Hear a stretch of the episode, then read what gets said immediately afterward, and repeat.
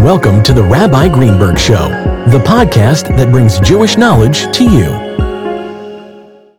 I'm sure everyone has heard so many times the words of the Rebbe who quotes Maimonides, who in turn codifies what the Talmud says that even one mitzvah can change the whole world, can save the whole world, can tip the scales for the whole world. And we often wonder is that to be taken literally, or maybe that's hyperbole?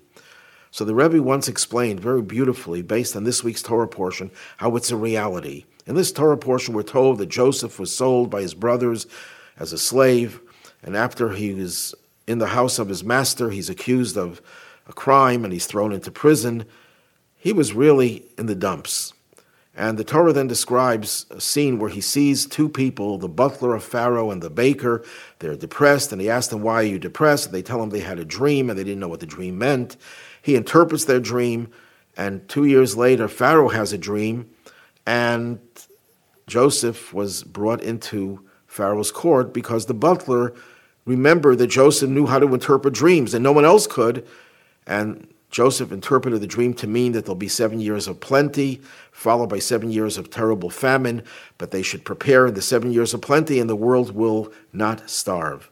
Now, the Rebbe says, let's trace everything back to the original event where Joseph sees the two prisoners depressed and he asks them why they're depressed. Why would Joseph ask them if they're depressed? Most people, in prison especially, are depressed anyhow.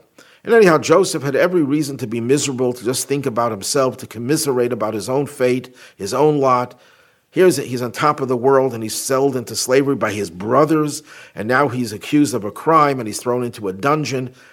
And he could have said, even if he wasn't so depressed himself, he could have said, Let me mind my own business. No, Joseph takes the initiative to see that other people are depressed, to go out and help them. Now, what would have happened if he would have said, Let me mind my own business. I'm not going to ask them anything. I don't care about them. I won't even notice them. And they would never have known that Joseph could interpret dreams and Pharaoh's dream would have gone uninterpreted, and the seven years of plenty would have ended without any storage of food, and in the seven years of famine, that would have killed the entire Egyptian populace, and by extension, the rest of the world that depended on Egypt. That one little gesture of asking someone depressed, How are you?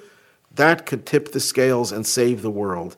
And that's what we should take to heart that the coming of Mashiach could depend on one more act of kindness and goodness, as the Rebbe told the CNN reporter that what is left for us to do, one more act of goodness and kindness could bring us the ultimate redemption.